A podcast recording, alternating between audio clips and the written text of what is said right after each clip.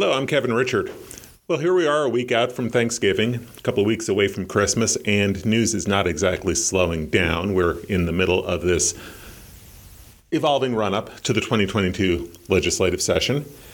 And unless you've been under a rock for the past week, and if you have been under a rock for the past week, congratulations on getting out from under, and thank you for prioritizing listening to this podcast. But if you have not been under a rock for the past week, you know about the ongoing controversy about Boise State professor Scott Yenor and his remarks about feminism and families. To break all of this down, I'm joined this week by Melissa Davlin. She is the host of Idaho Reports on Idaho Public Television. Here's our conversation. Well, Melissa, thanks for coming back to the podcast this week. So I feel like there's the elephant in the room that we're going to have to talk about and want to talk about later, but there are some things we should talk about first. Let's start with one of the things we should talk about first. Um, Associated Taxpayers of Idaho, it's kind of the unofficial runoff to the legislative session. You listened in on Wednesday. Listen to Governor Little. What did he uh, have to say and what jumped out at you? You know, Governor Little spent most of the speech talking about his um, and the state's successes that that, that he saw as what the state has done really, really well. You know, um, he, he touted the fact that Idaho is, by many measures, the least regulated state, um, right. that we have had the most economic growth, that we have one of the lowest unemployment rates. Um, so to be sure, it came off as a campaign speech. Yeah, definitely uh, feels that way. Absolutely. But he also pointed to a few of his priorities for this upcoming legislative session. Um, and he didn't give very many details, and, and that's not uncommon um, before the State of the State, which is held in January at the beginning of the session. You know, it, it's very common for governors to keep that mm-hmm. hand of cards, closed. you know, they don't want to they don't want to tip their hands on that. But he did say that he hopes to freeze the base for Idaho employers for calculating their unemployment insurance taxes.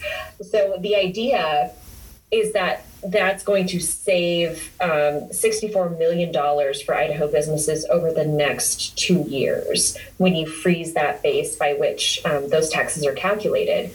Now, businesses are going to get notice soon from the state that those tax rates are going to go up.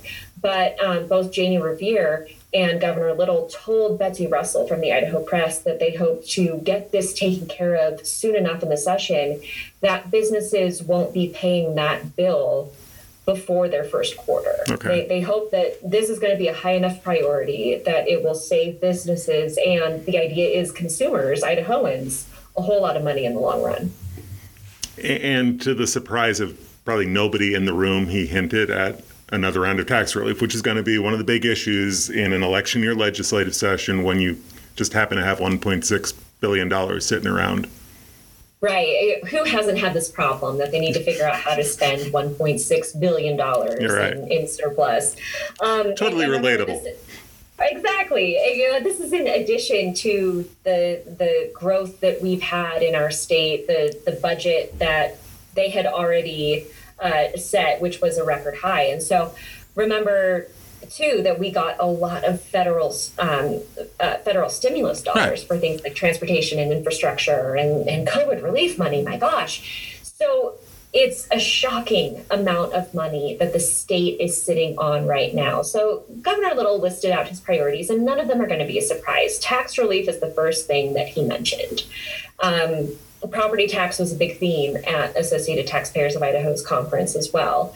Um, but but he, I, I, wouldn't be surprised if we see that across the board, whether we're looking at the corporate income tax, um, personal income tax. We're we're looking at another round of tax relief for Idahoans, but we're also looking at, he said, investment in schools, investment in clean water, and investment in transportation.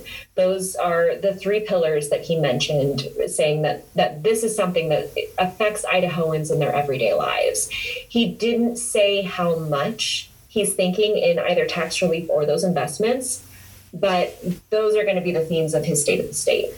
Well, and definitely, and, and we're already kind of seeing some of that unfold in terms of some of the initiatives that we expect in the education space. I mean, I wrote this week about all day kindergarten. And we're talking about, depending on whether you like uh, the state board's proposal, which has an estimated price tag of 42 million, or State, State Superintendent Sherri Ybarra's plan with an estimated price tag of 39 million. It feels really small when you have a 1.6 billion dollar surplus.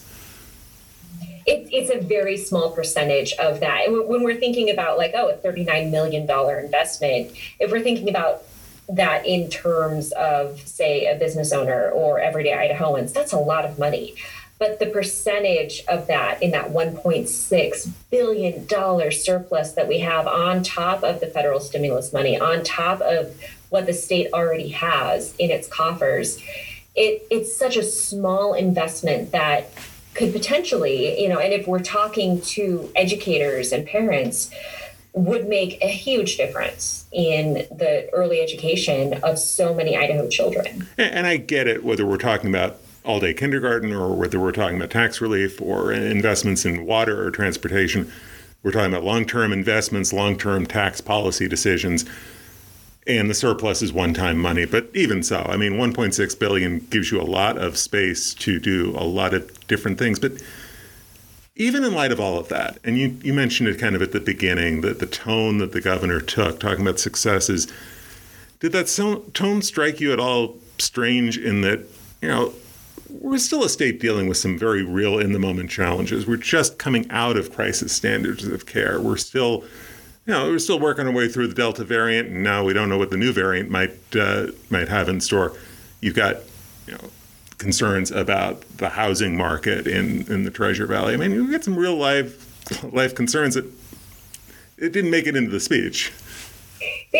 They were mentioned very briefly okay. in the speech. Certainly not crisis standards of care, but Governor Little lauded small business owners who he said kept their employees and customers safe during these challenging times. That we have seen unprecedented growth uh, during what should have and could have um, just devastated the state economically. To be clear, there was certainly devastation that some Idahoans felt. If they were shut down during the stay-at-home orders, they couldn't figure out how to adapt to this this new climate. Um, th- there were a lot of challenges, and people felt that. But the rebound as a whole, the picture overall, shows that Idaho is in pretty good shape.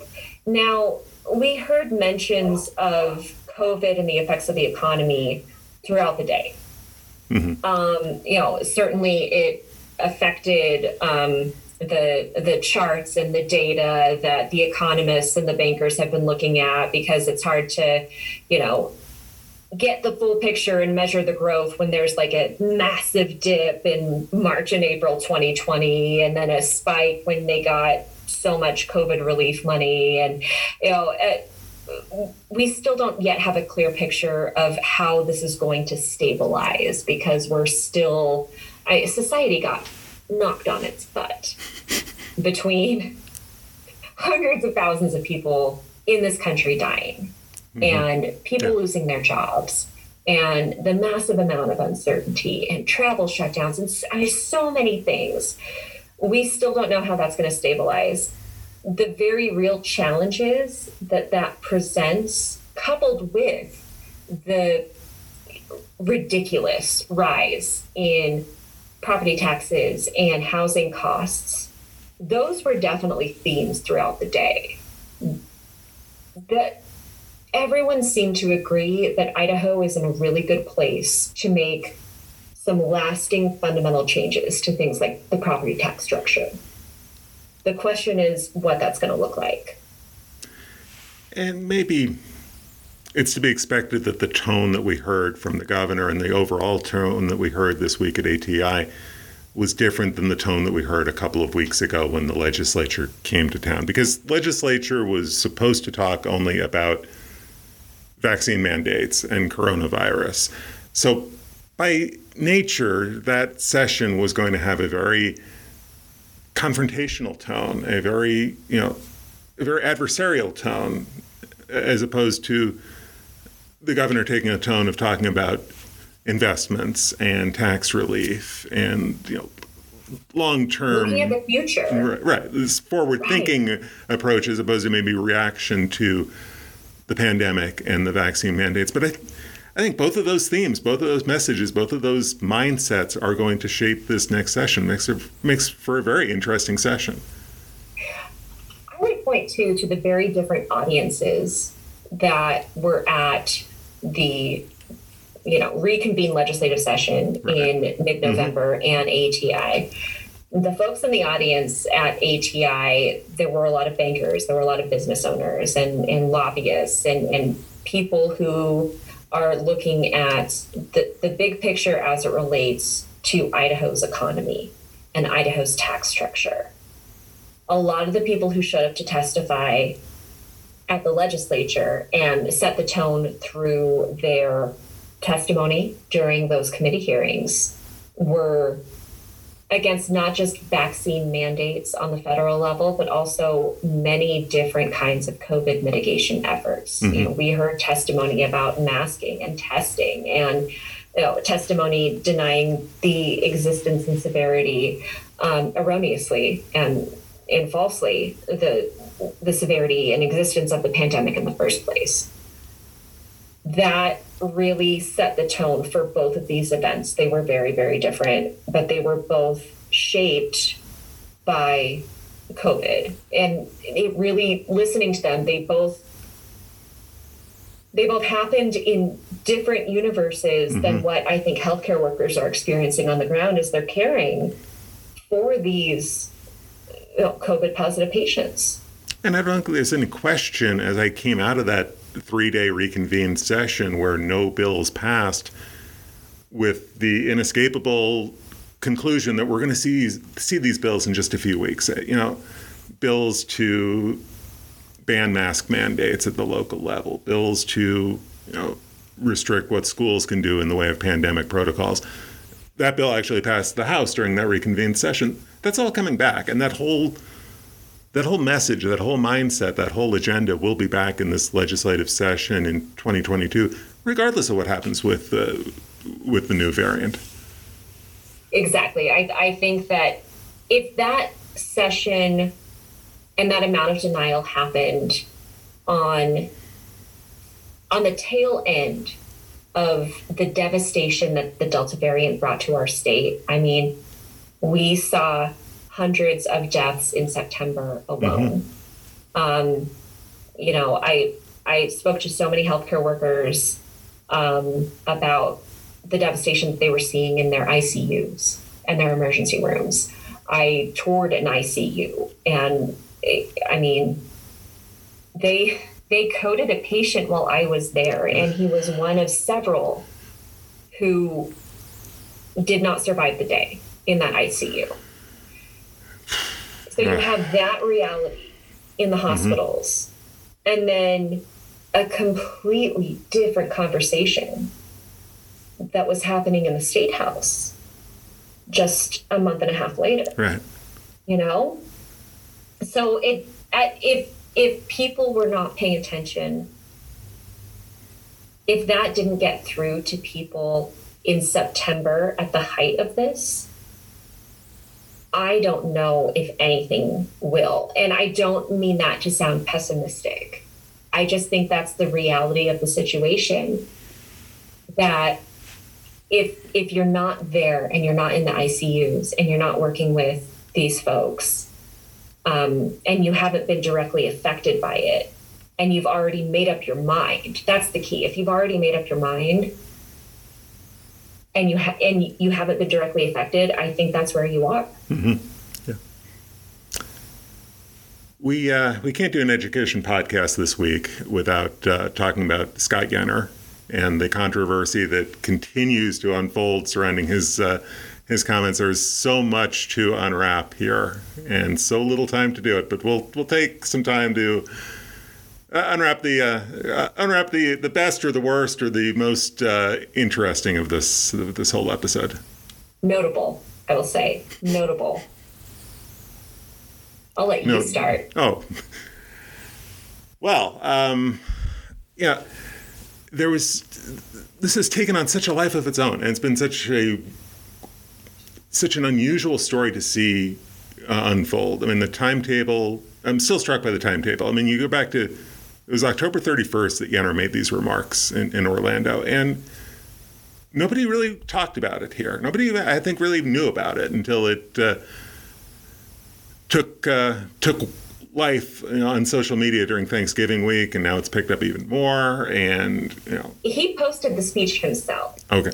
You know, yeah. he, it was it was during Thanksgiving week, as you said, and he he quoted himself and and pointed to the part of the speech where he said that you know today's independent woman is more medicated meddlesome and quarrelsome than she needs to be. So that, that was something that he put out there um, you know after almost a month of this not getting any attention and nobody knowing that it even happened. And then i think it went viral after a tiktok right. user okay. um, commented even further on it. But uh, certainly you know, the the I listened to the whole 15 minute speech. Mm-hmm. Same you know, a lot of what, yeah, and and so he he touched on many points. Um, I think he, you know, he he was trying to argue for the idea of a strong family unit, which is something that sociologists and political scientists and economists and so many people have been talking about for a very very long time.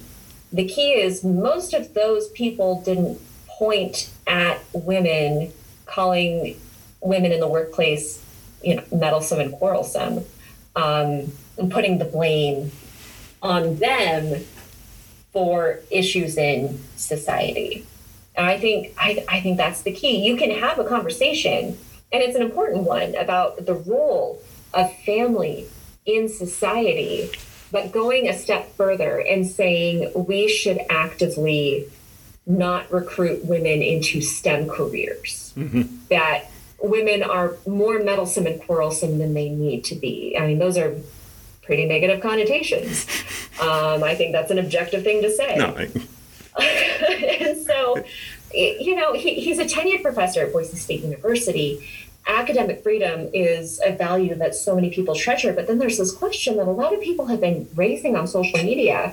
Um, about how much power he has over grading women, mm-hmm. about you know allowing other people's academic careers to advance if he has any say over their own tenure. Um, and so uh, I think these are these are interesting conversations that are playing out in a very very public way. He responded um, after he had been interviewed on various conservative podcasts. Um, and and double down.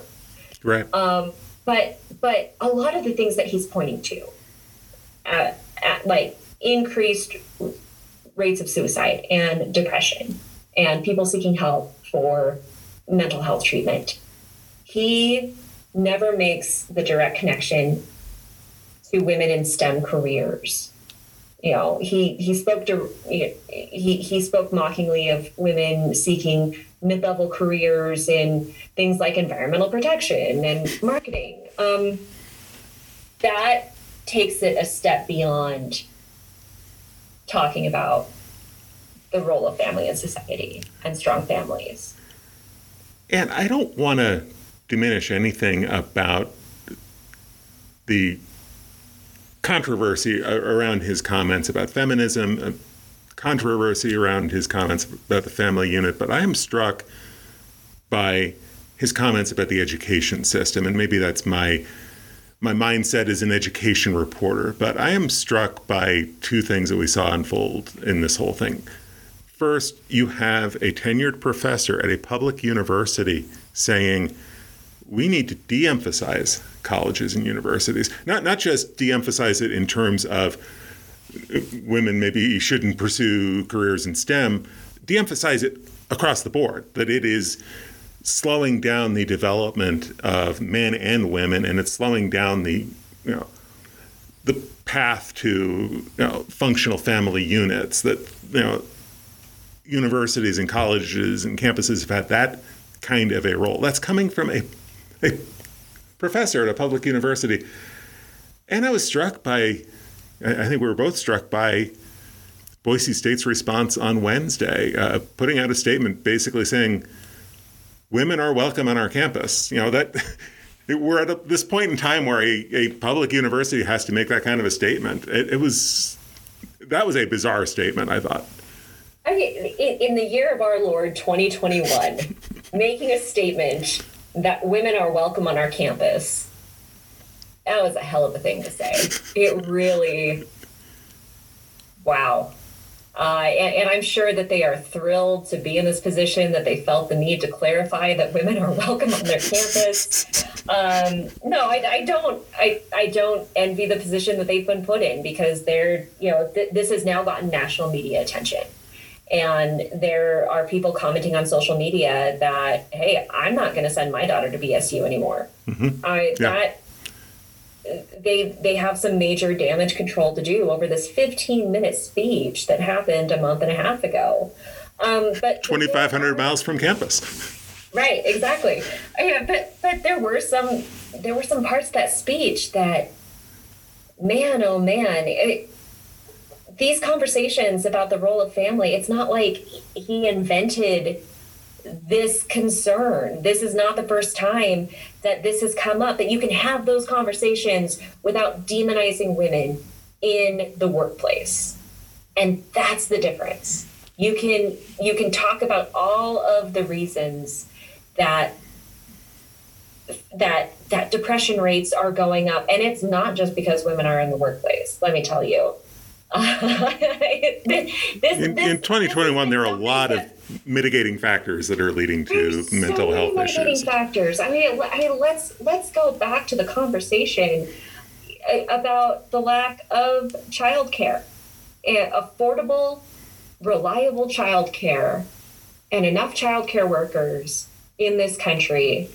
And that's something that benefits both men and women. Let's talk about the rising housing prices and the fact that realistically, a family of four cannot survive on one income in this state anymore. With the way housing prices have gone up, with the way inflation has affected our grocery bills. You know, would, would I would would either my husband or I love to stay at home and be a one income household? Absolutely. I think sure. that's true of yeah. a lot of people. You know, if that's their choice.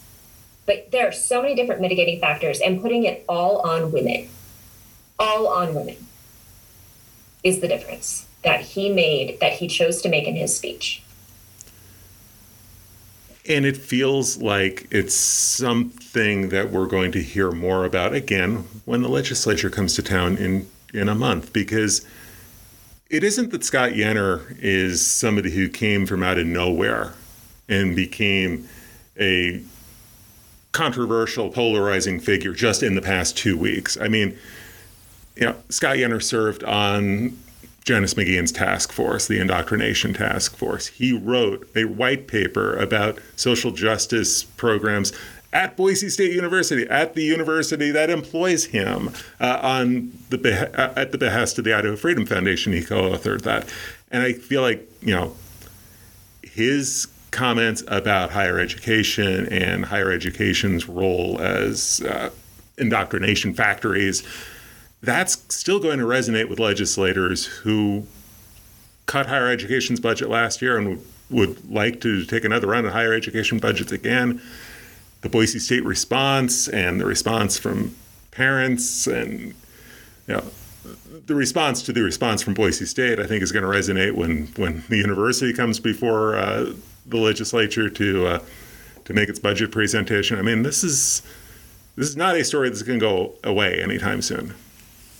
And the other thing I want to touch on is is there's been some pushback I've seen on social media with people saying this guy just wants attention, don't give it to him. And you know, the fact of the matter is that agree with him or not, think he should be fired or not, he's already in a position of power. As, as we talked about before, he is in a position where he can grade students, he can have input on other people's tenure tracks. Mm-hmm. So many different ways in which he already has power. So it, and he is a public figure. He is a cause celeb in this whole debate about culture wars on campus. I mean, the right has embraced him as a, you know, you know as one of their own, as as kind of an intellectual, uh, you know, you know, touchstone for that, for that. For right, exactly, and and so so giving him you know undue attention. He's not a random internet troll who's just harassing people for fun. He is somebody in a position of influence and power. Mm-hmm. And you know, he he was on the indoctrination task force. He he already has that influence and scrutinizing his public comments, which may or may not influence his grading practices and his uh, his mentoring practices when he is at a public university, I think is entirely fair game. Um, you know, and, and, I I am am somebody I, I love the First Amendment and I love academic freedom and and he absolutely has the right to say what he's going to say. Everybody else also has the right to look at what he is saying and to give their own thoughts on it. And people have had thoughts. I think we can agree, everybody listening can agree, people have had thoughts. Some of them are meddlesome and quarrelsome. Yeah. Just, you know, typical, uh, typical week between Thanksgiving and Christmas holidays, you know, slow news week here. And thanks. I thought you were going to say typical ladies having meddlesome and quarrelsome thoughts. that didn't even enter my thought process. I no. Wow. I feel slightly triggered here. Sorry to trigger you. But that's okay. Thanks for uh, coming on and helping break down another typical week. Typical week. Very normal. Yeah, normal stuff. Move along. Nothing Thanks to see. For having me. Thanks. Again, that was Melissa Davlin, the host of Idaho Reports on Idaho Public Television. That'll take care of the podcast this week. But go to idahoednews.org if you want more information about basically anything that Melissa and I talked about. You can find stories that will get you up to speed. I have coverage of the Scott Yenor story. We also have a guest opinion from a Boise State senator on the situation.